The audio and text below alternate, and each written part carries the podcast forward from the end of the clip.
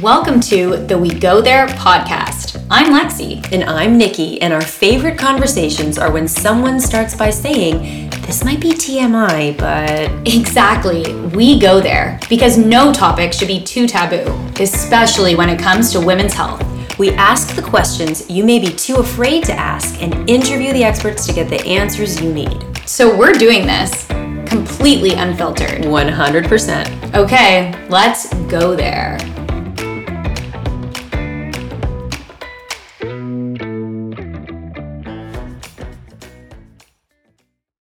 We have a special treat for you today. We are interviewing the one and only Dr. Ana-Maria Temple. She's a holistic pediatrician, best-selling author, mom of 3, an award-winning speaker at the Harvard Club, and she's had over 100 TV news and podcast experiences.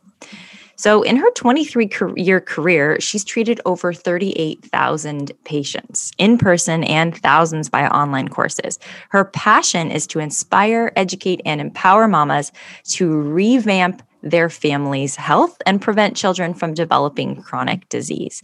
So, this is her bio, but the reason we reached out to her, and I'm just going to cut right to the chase, is because we did an interview prior to this on the topic of constipation, and we got some advice that seemed a little counter counterintuitive to what we had believed. So, we thought we would interview another pediatrician for a different perspective. So, let's dive into that. Hello and welcome.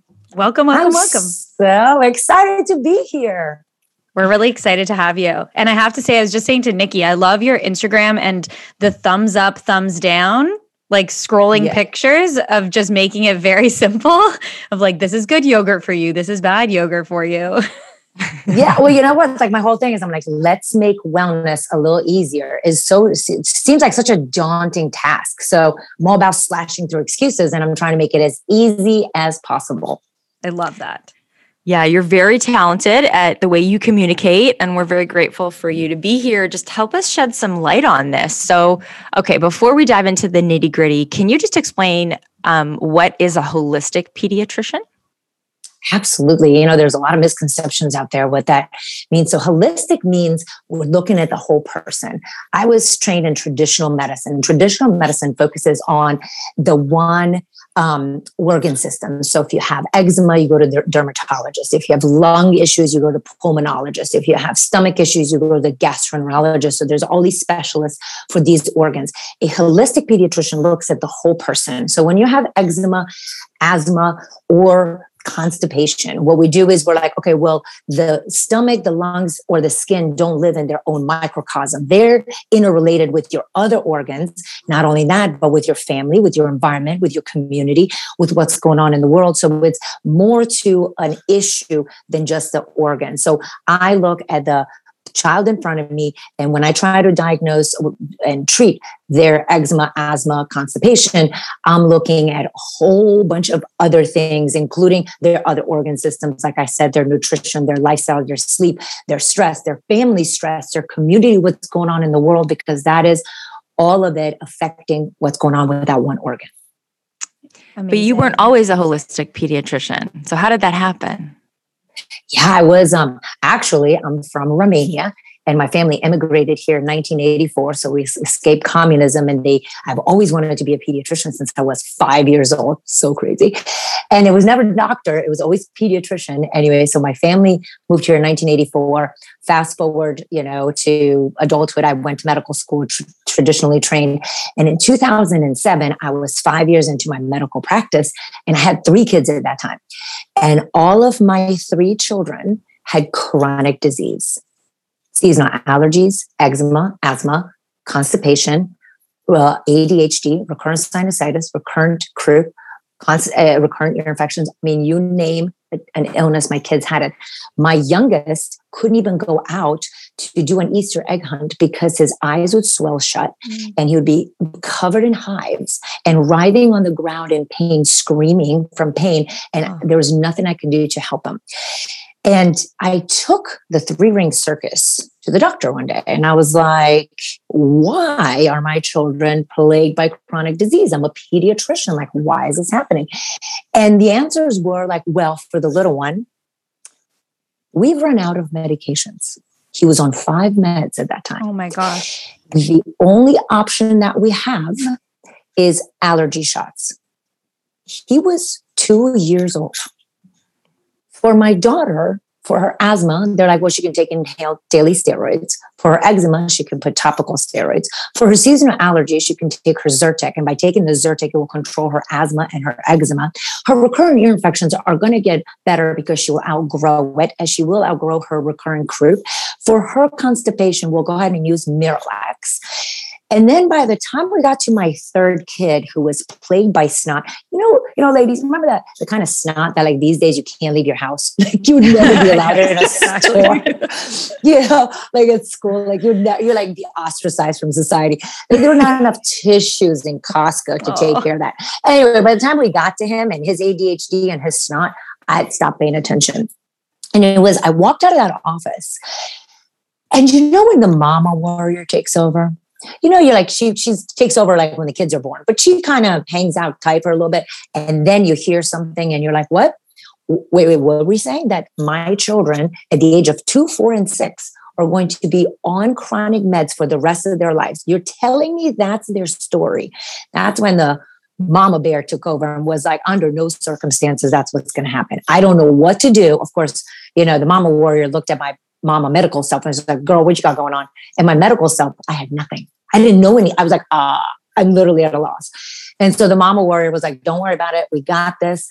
I see the vision. I see what we're going to do. I don't know how we're going to get there. I don't even know what the first step is, but we are going to figure this out. Anyway, a week later, it's amazing when you just open your mind. A week later, I went to my kids' school, uh, the elementary school, and it was on a Tuesday morning, 7:30 in the morning, freezing my tushy off, sitting in like a seat for a first grader with a knees to my chest. When the fog lifted and I t- saw clearly the root cause of my children's chronic disease, all the nutritionist talked about was sugar. And I thought I was feeding my kids good food because they had strawberries at lunch and broccoli at dinner. And when that woman put up the presentation, I saw clearly what I was not doing for my children.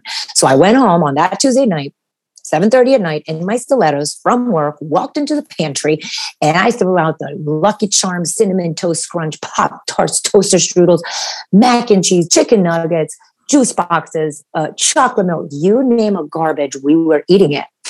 And that's when I became an outcast in my family, with my practice, with my friends, and my family thought I lost my mind. My friends didn't know what was happening. And my husband and I started fighting over food, which continued over the next five years.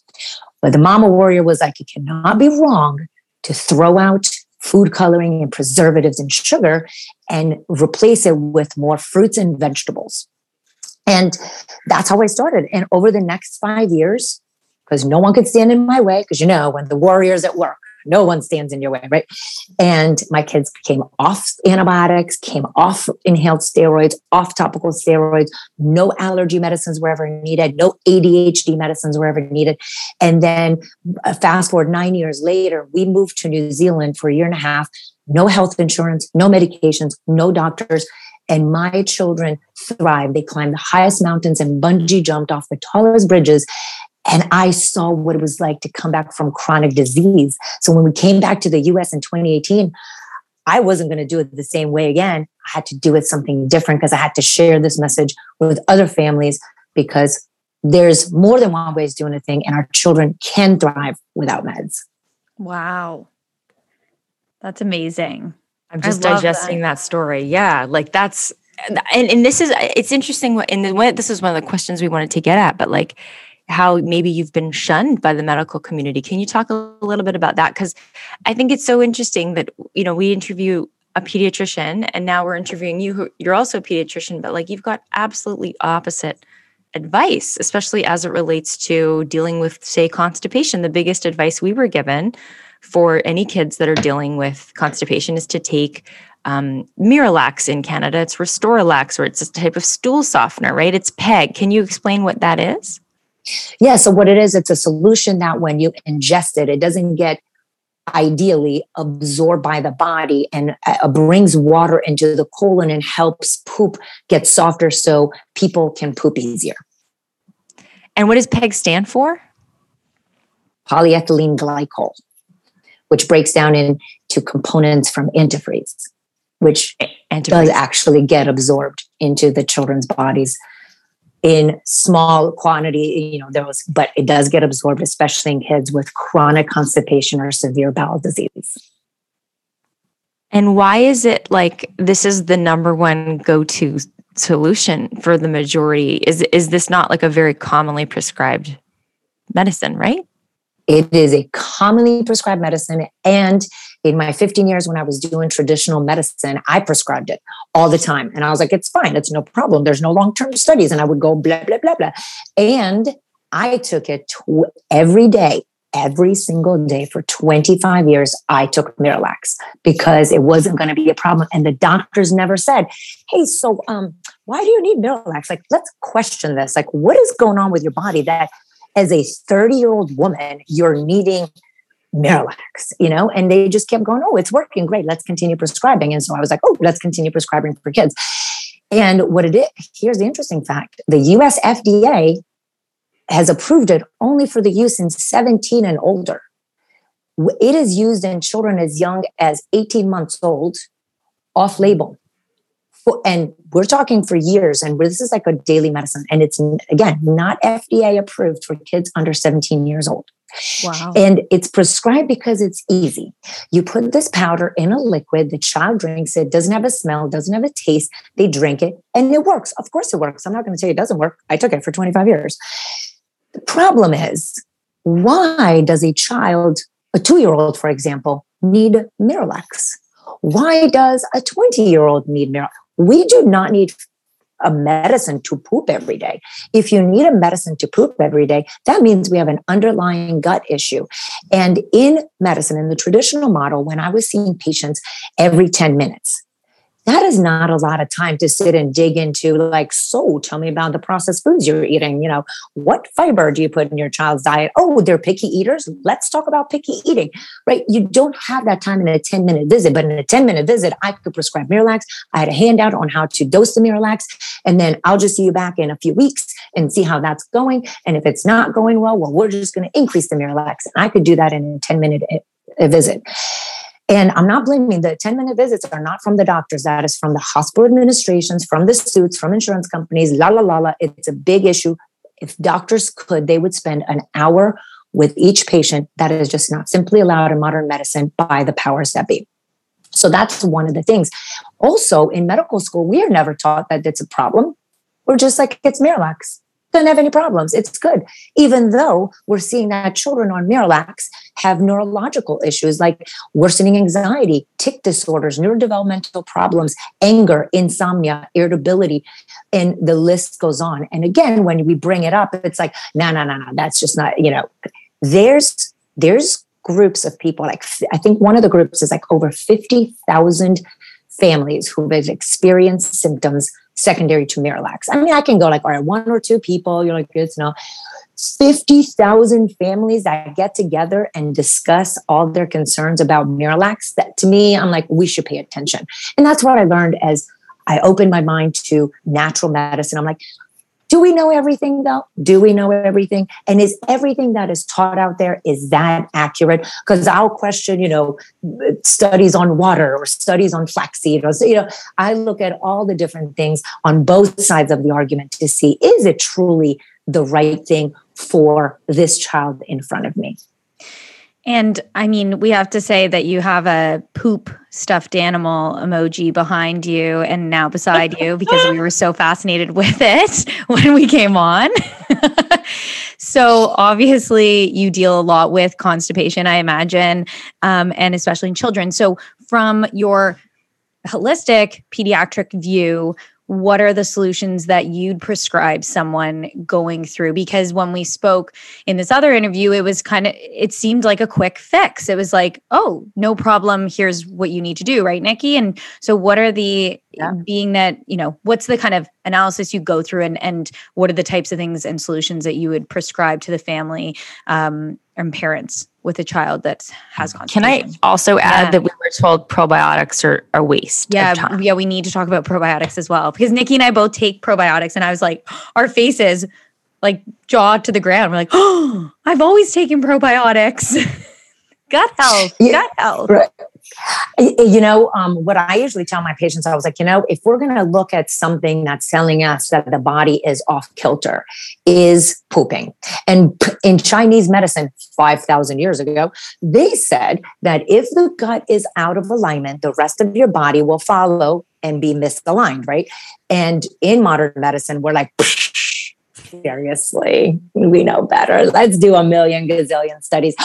And you know what they found? Oh, lo and behold, listen to this. So at the NIH was just which is the National Institute for Health. They were looking to see to do the Human Genome Project, which is they were identify all the genes, over 40,000 genes in the sequence to see like who's susceptible to diabetes and cataracts and glaucoma, hearing loss, all that in their research, and while they're identifying these genes, they came across 3 trillion other genes coming from bacteria in people's guts. And then the NIH was like, wait a minute, for every one human cell, we are 10 bacteria cells. In the adult body, three pounds of our weight is actually the weight of the bacteria in our body. Pause for a second. Ew, that's disgusting.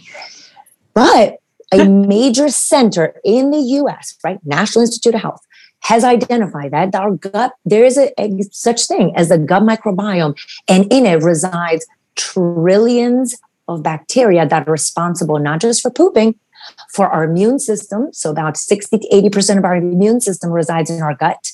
How about our anxiety hormones and depression hormones? Where are those 60 to 80% of serotonin is actually produced in the gut. We used to think it was produced in the brain. It's mostly done in the gut and it moves up to the brain through the vagus nerve.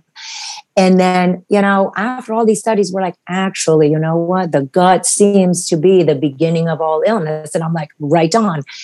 And if your children do not poop every single day, a long snake, it needs to be a long snake. We're going to talk about babies in a second. We have a problem when I was when I was in my first start in pediatrics and had my first baby, I was always told that babies that are nursed poop once every seven days, and that's normal.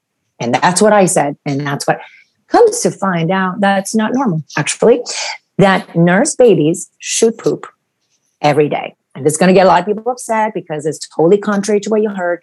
I will tell you, giving an example, my daughter, my firstborn, was a surprise breech baby and she was born via C section. Mm. And because of the C section, the antibiotics at birth, she never went through the vaginal canal where you get all the good microbiome from your mama and your dad. She came out, she was actually my sickest child, the one with eczema, asthma, allergies, ear infections, constipation. And she was a nurse baby who pooped only once every seven days. And we said, no big deal. And lo and behold, she had a gigantic dossier full of chronic disease. Her brothers were born via VBAC, uh, which means vaginal birth after a C section. And they did not have any of the things. Yes, one had allergies and one had the sinusitis that we talked about, but not close to the laundry list that my daughter had. My boys also pooped every single day without any problem. So, just in my family, we had a great example why pooping every day from birth is really important to detoxify the body, to eh, show us that, the, that things are moving through the body as they should. And there is a strong correlation. So I have an online eczema course, and a lot of the kids are constipated and they have skin issues. And, you know, we go through the same talk like you're hearing today. And, you know, we're working and working, and the mamas are like, huh, now they're pooping every day. I also noticed that the skin has cleared up. I'm like, huh. And then they'll say, oh, we have a flare. And my first question is always like, well, what's the poop like? They're like, huh, they just got constipated and their skin's flaring. I'm like, huh, you know, so, and I see that in kids i have migraines in my clinic, behavioral issues, um, the list goes on. And, you know, everybody sits back, they're like, huh. like, I know there's a strong relation between your gut and the rest of your body. So that's how we began. That's a really long story. But the reason I say that, because we don't take it seriously enough, we tend to blow it off. And because the abnormal has become normal, pooping every three to five days, or pooping every day by tiny little pebbles is now the norm for a lot of people they will disregard this conversation and say my child my child's fine it's no big deal so i want to really dig into what normal pooping should look like and why we should take care of it and we begin with nutrition sugar and processed foods, so fried food, fast food, are going to be triggers of constipation. And then number three, which really upsets everybody, dairy. Dairy is the most constipating food in the world. The problem is, it's delicious. You know, if I just said, oh, Brussels sprouts are the most constipating, people are like, oh, easy fix, no problem, right? But no, no, no, no dairy. And I mean, the kids are addicted to dairy. Casein in dairy feeds into the receptor, the same receptor as opioids, which is comfort, comforting and calming. So you drink milk. Now, also, when you drink milk, milk is tryptophan. Tryptophan turns into serotonin, anti anxiety. Serotonin turns into melatonin, which helps you sleep at night. So it's very calming and addictive. So it is very difficult for parents to remove dairy from their children's diet. In addition to the fact that they were told that after you finish nursing or bottle feeding at the age of one, all children should be on milk because if you don't have milk, then you don't have enough calcium and then you have fractures, even though the data actually shows opposite of that. So parents are just confused. Like, do I take dairy away? But what if I don't have calcium? What if they have fractures? You know, so they're all confused on top of the fact that their children are addicted to it. But if there's one thing you can do today, I cannot tell you how many people, uh, how many children we've been able to fix their constipation with just eliminating dairy for a period of time, 28 days, and then you bring it back just a little bit. There's no reason why we're drinking three glasses of milk, having a cheese stick at lunch, yogurt for snack, and then cheese at dinner. I mean, if you really look at your diet, you're like, whoa, hold on. And a lot of people are like, oh, I don't eat a lot of dairy. I'm like, wonderful. Then this is going to be super easy. So do a dairy elimination. 99% of people usually come back crying. They're like, wait, dairy's in everything. I'm like, I know. The, that's the problem. The problem is it's in everything. There's not a dairy issue. We have a dairy overload. So da- that's one of the things that if I was going to hone in processed foods, sugar, dairy in order to help your child's bowel start regulating from a diet component, that's removal, but we always want to replace. We never just want to remove food from a child's diet. We replace it with fruits and vegetables. And yes, I'm sure your children are picky because when you fill your belly with a white substance, who wants a tomato? And who wants broccoli? Broccolis have a little bitterness to it. Tomatoes are not nearly as sweet as milk, even though it doesn't have chocolate. Just regular milk is sweet. It breaks into sugar. It's that's the nature of milk. And um, so it's a fight. So again, as a mama warrior, you're like, we are going to overcome this constipation. We're going to give them Miralax. So now the children can have a grape at breakfast, one carrot slice at lunch, one slice of red pepper at dinner, or maybe your children don't like cooked vegetables, so present them with raw vegetables.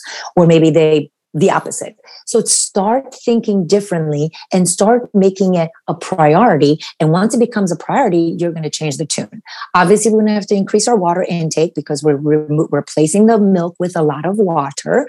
Water is amazing because we 75% of our poop is made out of water. So we need water to poop.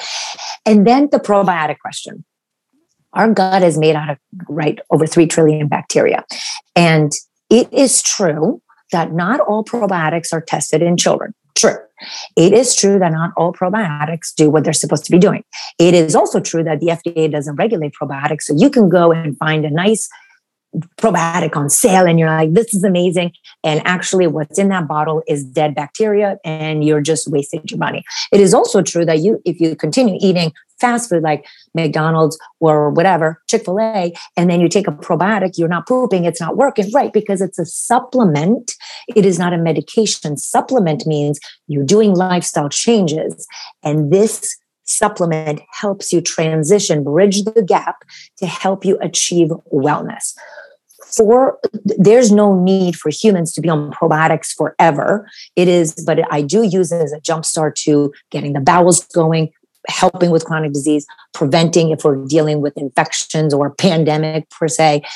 Um, we do, and we do have data to show that probiotics, specific strands, help with decreasing eczema, allergies, asthma, decreasing anxiety, decreasing depression. There's a lot of data to show that specific strands are very helpful. Of course, as the consumer, we have to be able to pick the right one. So, the one thing that you can do as a consumer whatever brand you have in front of you, call that company, ask for third party testing, certificate of analysis. That company should be able to send you that piece of paper and you can see that what's in that bottle is on that piece of paper and doesn't have pesticides, herbicides, and heavy metals. Mm. That's great. Tip. That's huge. I think we're going to need to ask for that in the show notes. Any of those studies that we can share. I have an audience that loves to read studies about all things, and I love to read them.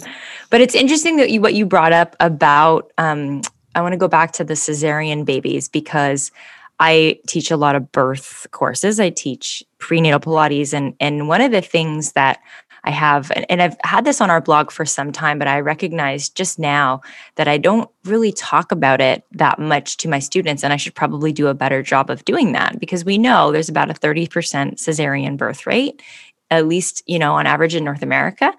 And there could be, you know, vaginal swabbing done, right? And you're nodding your head, yes. And people are like, ew, gross you know there's like a visceral reaction a lot of people have to this. Um, you know my assistant just um, had a baby by cesarean and i was like you know you know you may want to consider she actually adopted a baby who was born by cesarean. And so i said you know why don't you you know look into some probiotics? You know this baby's going to be formula fed um, she's adopted so you're going to you know want to have a potentially probiotic that's geared specifically towards formula fed babies. And it's going to be that much more important for health because her first adopted child was a vaginal delivery. And so, anyways, I'd love you to talk a little bit more about that conversation because, again, I don't think it's a conversation many. Wait, and you need have. to talk about the vaginal swab more because I don't even know. I don't. I don't know about that. Like, yeah. I don't think Lexi, everyone. Oh, by the way, everyone out there, do you Dr. know Dr. Temple? Lexi's pregnant right now with twins. She already has two kids. So, yes, yes. you know, and she's had two vaginal deliveries. So you may also potentially, hopefully not, you don't want to, but you may need to give birth by cesarean yeah. with your twins, depending on what happens. So this is good information for you too. Yeah. T- let's talk about mm. that. Okay. First of all, if you would have told me, well, I know I knew about the vaginal swab, I think a couple years ago, several years ago. And I thought it was the most disgusting thing that I've ever heard. Of. I was like, oh my gosh, like what are we saying? And then, right, as it like my mind opened and I'm understanding about the gut microbiome and I understand we're covered in bacteria. And fun fact, you genetics are not just passed from like your genes and your cells, right? It's also you pass the microbiome from parents to the baby. And through a vaginal birth, here's ready, we're going to be really disgusting for a second. So through a vaginal birth, the baby comes out and is exposed to the vaginal microbiome. And then on top of that, most mamas poop on the delivery table. And that actually happens for two reasons. Number one, there's pressure on the colon. And so a giant head is coming through mm-hmm. and pushing on the colon. So poop comes out. But Mother Nature has created this. We're about to get disgusted that baby is supposed to actually sample the feces coming out of mom because what? that is i know. So how are babies born? The babies are not supposed to be sunny side up. They're supposed to be face yeah. down facing the butthole right? Okay everyone's so grossed out. oh my god. right? So babies are face down facing the butthole. As mom poops the baby comes out there's feces being oh, smeared oh, whatever happening over there but that is how the hu- the baby's getting the microbiome from mom and dad and is able to then fight off illness, disease, and chronic disease. In fact, um, so one of the things in the US that happens, a lot of moms are like, oh, I'm going to do an enema, and it's offered in the newborn nursery. They're like, why do you do an enema? So to make sure you don't poop on the birthing table. I'm like, stop messing with Mother Nature. Like, there's a reason this happens. Is it disgusting? Yes. I'm sorry. I, you know, I've attended a lot of deliveries and I have my own children the birth process is gross. It's supposed it's blood and guts and stuff and things coming out. But that's just humanity. You know, it's not supposed to be Instagram pretty. It's yucky and that's okay. And there's a bacteria called B. infantis, Bifidobacter infantis, that in the 1960s was prevalent in majority of babies' poops and colons. And that's when if we look in 1960s, you'll see the, the rates of chronic disease were significantly different, significantly less than they are today.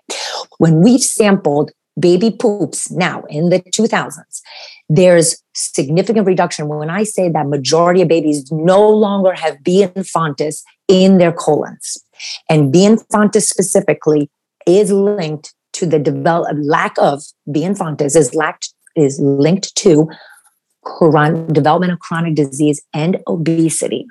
And the reason the infantis has now gone away from a lot of humans, even though you have a home birth, even though you're doing all this stuff and you're pooping and whatever, is um, because it's no longer present in mom's gut microbiome because we're exposed to antibiotics as an example. So we're antibiotics, like you're, but I'm a holistic mama and I don't do antibiotics. But maybe when you were younger, you had a lot of ear infections. Maybe you had strep throat. In college, you had UTIs, or maybe as a teenager, you had a lot of acne.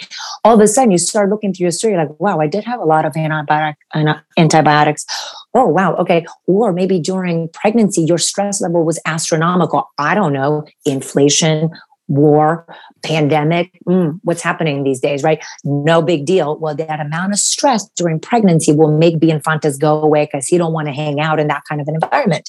And then it's the antibiotics in the water source and the food we're eating, like animals. So when you're eating conventional meat, it is given antibiotics because they live in feces. Sorry. And the cows get infected. And the way they keep infections at bay is give them antibiotics. Fun fact when you give animals antibiotics, they grow faster and bigger and they're easy. They go to slaughter faster, therefore, more money for the food industry. All that to say, on top of processed foods and all the other stuff, all that to say that our microbiome is sicker than has ever been before. When we look at tribes in, um, you know, uh, Central America and Africa, where the modern world has not yet taken hold, their gut microbiome is beautiful. They have bacteria species that we haven't seen in the Western world in decades. And their children are born differently. Their children have a different course in their life than our uh, American and Canadian children who seem to have all the privileges in the world.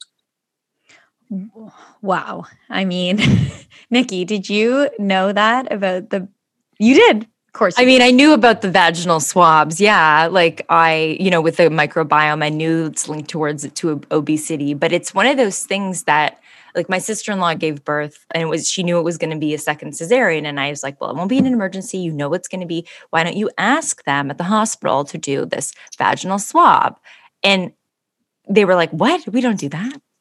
What are you talking about? Like, you're such a freak. Like, why are you right? No, for real. Like, I for would. Real. what? What? So, I don't know. And it is pretty pretty fast. Like, it's literally taking like stuff from birth, like the fluid and the mucus and the you right. know we're getting nitty gritty here. We're going there, and just quickly swabbing their mouth and nose. Um, and that's what it is. It's just swabbing their mouth and nose. But, yeah, but in that one, there's no poop. I would presume no not. No, I would presume no not. In the vagina. no, there's no poop. It was just literally like vaginal. We'll yeah. call it fluid or like products of the vagina. Vagina. And and. Yeah. and you you essentially quickly so i guess you could do it yourself you know but i was this is in harvard like there i was reading there was an article i sent to my friend from harvard on this topic and yet it's not getting airtime it like I've never heard. I've never heard about it, but I'm going to ask about it. Yeah. Interesting. It is, it, but it sounds, but again, it sounds gross. You're like, but the baby comes through the vagina. Like if it's how you think about it, right? Because you yeah. think like, oh, it grows bodily fluids, it grows, but the baby comes out through the vagina. They're supposed to be through the vagina, but yet we find it gross. Mm-hmm. And I was in that camp, so I I understand both, you know, both sides of that visual. For sure, for sure. Oh, yeah. this is great. Um, I have a quick question around milk, just uh, personally. So I so I had rheumatoid arthritis for from like university for many years, really bad, and I I chose like a natural approach um, to resolving it because I got incredibly sick from the anti-inflammatory drugs and all of that stuff. So, long story short, short dairy was the main thing I cut out of my diet because of the inflammation that it naturally causes, um, and rheumatoid arthritis being a swelling of the joints, right? So, anyways, with um, that being said, with children, is goat milk any different than re- giving your kids regular milk? Like, I've given my son goat milk because from my research, it was better for you than regular cow's milk. Um, is there any validity in in that? Like, do you recommend that at all? I, you know, I'm of the we. I, so if again, I don't say to people that don't have issues, like don't have dairy. I actually am a big proponent of varying the dairy. I think that you should have cow milk for like as you, you buy your your gallon of cow milk, let's say, and then you finish. Of course, it's going to be organic. Of course, minimally pasteurized. You know, whatever. And after you finish that, then do goat milk. And after you do goat milk, then do oat milk and then do some nut milks. And then that keeps the variety going. The body doesn't want the same thing over and over again. So if we were using goat milk, for example, great idea. But if you're having three glasses of goat milk a day, mm-hmm. you're right. overloading the body with now goat milk. And then we think we're doing a good thing, but we're still pulverizing it goat milk, goat milk, goat milk. And I'm like, well, no, we should just keep it varied. The body wants variety. You know, one of the things in seasons in the US and probably I'm assuming in Canada, we have access to food in all sea, like blueberries all year long. Mm-hmm. In when I lived in New Zealand, blueberries were available in the spring and to the summer. And then by the fall, they were like $21 a tiny container. So if you were willing to pay $21, you can have a tiny, like five blueberries. And then they were gone. Then you couldn't have any of them. And so you had to eat within season, but the human body is supposed to eat within season. You have your berries in the spring, right? You have the different fruits in the summer.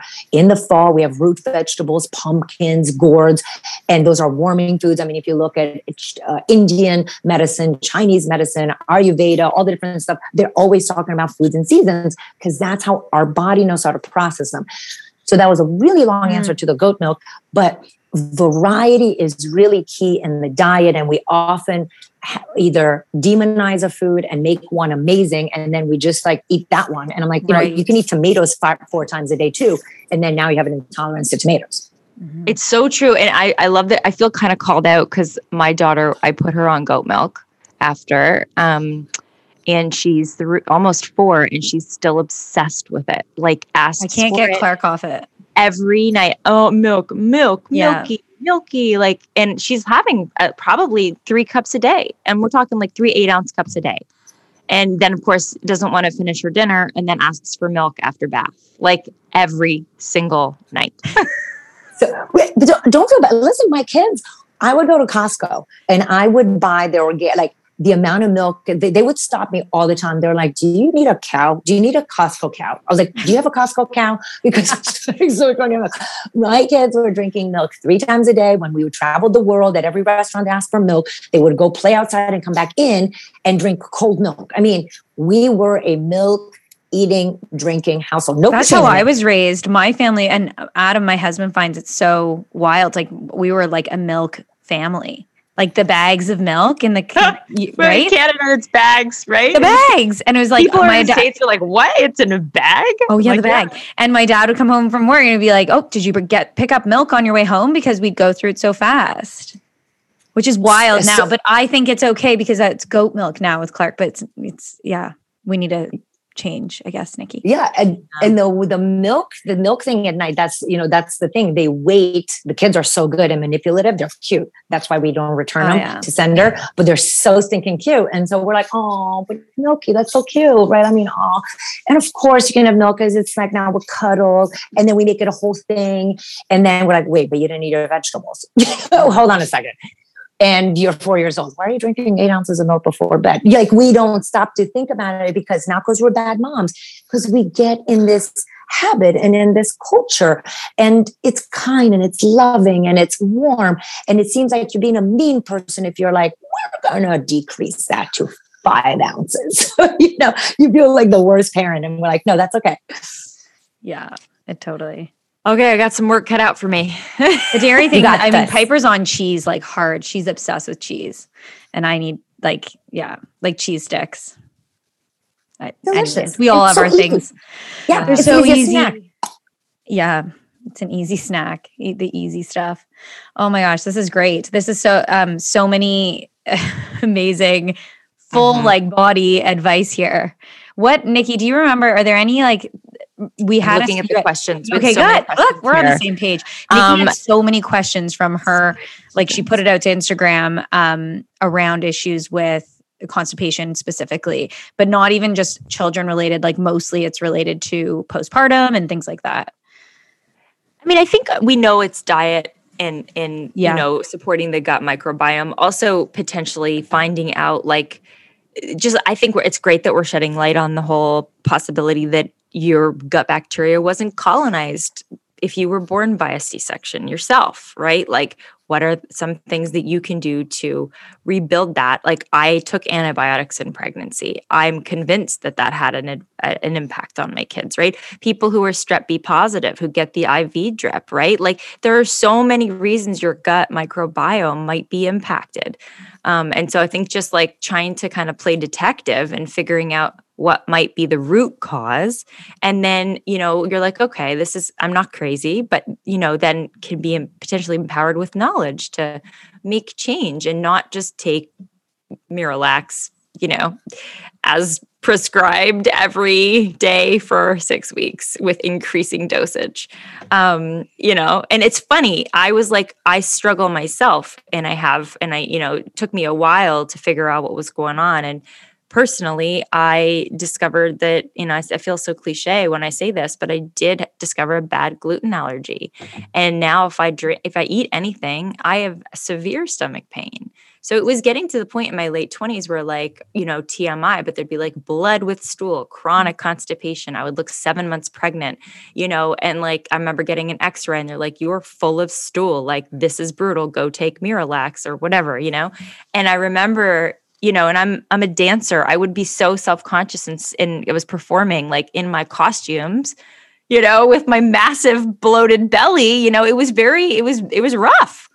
Um, and so i finally was like i gotta do something. You get desperate. And i ended up cutting out gluten and um, it was you know took a while but it and now i realize if i eat it again it's instant like it's it's pretty bad. It's very uncomfortable. So that is what worked for me. Not saying it's going to work for everybody. Um, I don't talk about it a lot because I feel like it's such a cliche as like I teach Pilates and I don't eat gluten. Like I feel like I'm so, you know, you become that person. You become I'm that, that person. person. Yeah. I'm that, that person. person. Yeah. yeah. Listen, I'm that person. My husband was like, oh my gosh, you know, was like, he's like, you're that person. I was like, yeah, I had this the symptoms you had, exactly the same. Here's a shallow reason I changed and focused on gluten. Actually, back to the probiotics. So I was in the camp as I'm learning. So as my kids were getting better, I was changing my medical practice. And probiotics came into play. And I was like, well, let me try this one on my patients. Eh, tried another one. Eh, I tried, took some, eh, not like nothing, still on Miralax. And one day a drug rep came in and she's like, no, no, you got to try this probiotic that has all this medical research behind Crohn's disease, ulcerative colitis, inflammatory bowel disease, IBS. This is the Mac Daddy of probiotics because here's the medical data. And I saw the medical data and I was like, all right, game on game changer. And I was like, huh, looky there, probiotics at work. Oh, maybe I should actually look at which ones, you know, that's why I'm talking about making sure you know which ones you have because you have to have ones that have data behind it. Anyway, and then so that's resolving. Now my Miralax dosing is just slowly going away. And then the same thing, the bloating, the blood, all that. And um, so I kept going, I think it's gluten. I don't think it's gluten for a year and a half. I'm not kidding because I love beer and I love sandwiches. And I was like, I will not be deprived. A 35 year old, I work too hard to be deprived of these foods that are just like my comfort, blah, blah, blah, blah. And my husband was like, oh my God, like just make a decision. Are you gluten intolerant? You're not gluten intolerant. Are you, you know, because I would just every day, a couple of days, I'm like, well, I stopped eating it for three days. I don't think it made a difference, but I think it made a difference. I was driving anyone nuts. Anyway, fast forward to our trip to Bora Bora. We're going to Bora Bora, and I tend to wear inappropriate bathing suits. And I was not, I was visioning myself in my thong in Bora Bora. No one wants to envision a pediatrician in a thong, but just go with me. and in Bora Bora, and I was like, I'm going to be nine months pregnant, looking like after working so hard at the gym because possibly a gluten. So then I was like, okay, I'm going to not, I stopped eating, drinking beer and eating gluten for about two weeks before a trip. And then once we're on the trip, that was a two week trip. So then I wasn't touching it in there. No bloating. I looked awesome. I rocked my thong, to saying. And I was like, oh my God. And since then, I stopped eating gluten after six years. I tried to eat it again. All the symptoms came back, mm. stopped eating it. All my symptoms went away. So I'm like, it is is not because then a lot of people will say you're just making it up. You're that person. You and I was like, no, for my body, because after 25 years of Miralax, my gut got destroyed, or which took my thyroid along with it. And then a gluten sensitivity because it all starts in the gut and no one paid attention to it. And yeah, so now I have issues with gluten, but it all starts with the fact that no one asked me, why are you on Miralax every single day? Wow. This is so good. I, oh, yeah, I feel this. Yeah. I, I mean, I, I've also worn the scandalous costumes feeling It's alleged. It's totally alleged. no, there's no proof. It's alleged. Oh, we can relate on many levels, my friend. Seriously. oh my gosh. Okay. This is, we could talk to you for hours. I feel like, you There's know, such eh a wealth of knowledge. Yeah. And it is, it's, it's refreshing to speak with you. And it, I mean, obviously, I don't know. I'd like to kind of just zoom out for a second and you kind of share a little bit more about like, you know, maybe to wrap up some of the issues you see in our healthcare system model, what you want more people to know, uh, that kind of thing. I think there is a lack of trust in um, our current model. And I think there is a continuous search for the quick fix and the quick answer. And TikTok, which I love, of course, but is not helping anything because, again, you're looking for the fast, quick. We are number one country, the US. The US is the number one country in prescription medications. We're number 20 in number of population. So we're not the most populated country, but yet we're the number one country using uh, the most prescription drugs. And it is quick and easy. We're like, oh my gosh, well, I don't, my child is constipated, going through the picky eating rehab, taking away dairy, not going through fast food, exhausting. Miralax is easy. Oh, my teen has anxiety. Ugh, I don't want to fight with them about screen time, kicking them outside uh, dealing with their um, sports drinks and their sugar addiction. I mean, that's just exhausting. We're just going to go ahead and give them a medication.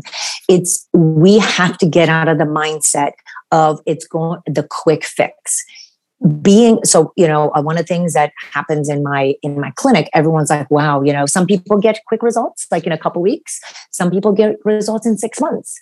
But do, you have to have the patience for six months before you throw in the towel because we are in a culture of goldfish where we're like need information fast need to change it quickly need this needs to be done immediately yesterday. I don't have time i don't have time i do a million things.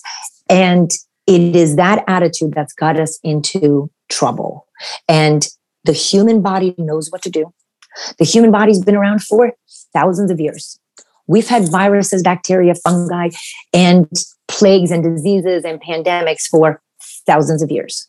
The human body knows what to do. It's us humans who decided that we can go in a lab and alter things and make things better. And Mother Nature is like, you silly people, let me show you what's going down. Boom, pandemic. And because we don't know, we're not trusting our body. In medical school, we are not taught trust your immune system, feed it right, let it sleep, de stress it, go outside, drink more water, poop every day, and the immune system will take care of you. You will be fine. No, no, no. In medical school, it's like, oh, disease, medicine. Oh, disease, shot. Oh, disease, hospitalization. Oh, disease, IV drip. I mean, it's, it is because it's that kind of a mentality that's got us into this pickle because every medication comes with a side effect, come with a long-term thing and with other medications. Data shows that once you begin one medication, you're at about 75% uh, chance of being on a second medication, and the numbers just keep going up. But uh, the average adult in the US is on four medications daily. Wow. What? That seems wow. Yeah. And you know, when you talk to adults, it's like, oh, you're on blood pressure medicine. They're like, well, yeah, because you know, I'm just older and it's just normal to be on blood pressure medicines. It is not normal to be on blood pressure medicines. It is not normal to be on cholesterol medicines. It is not normal. These are, but we've normalized it because changing the diet is really hard. I knew I waffled for a year and a half. I told you I didn't want to change my diet because it was too hard. My kids were sick as thing. It was really hard until the day that I was like, whoa, we got to do something different that I change their diet. It is hard. I'm not here to tell you it's easy. It's hard. Mindset is the first step. Once you decide that this is no longer your story, you will change. And here's the thing that I, when you start looking at medicine in a holistic way, I find it so empowering. I am not slave to my genetics. I am not slave to who my parents were. I am not slave to what's going on right now. I am not slave to my current condition. I have the power to change the story, to change the story for my patients, for my children, for my family. We can change the narrative, but you have to decide to do it. Mm-hmm.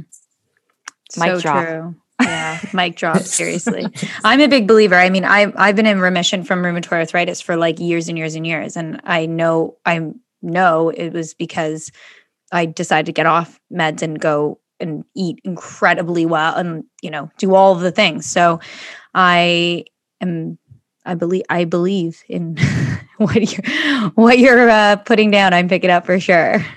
Uh, you've summarized it all so beautifully. Yeah. So thank you for that. This is, I hope, we're going to be very, very helpful for people to listen to. And we have covered a lot of ground here today. So much, yes, so much, so much. Thanks for coming on. Uh, we'll be in touch. So great. Absolutely. Yeah.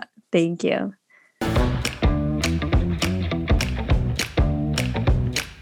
Thanks for listening. Stay tuned for our next episode. And in the meantime, follow us on Instagram at We Go There Podcast and check out WeGoTherePodcast.com for more info.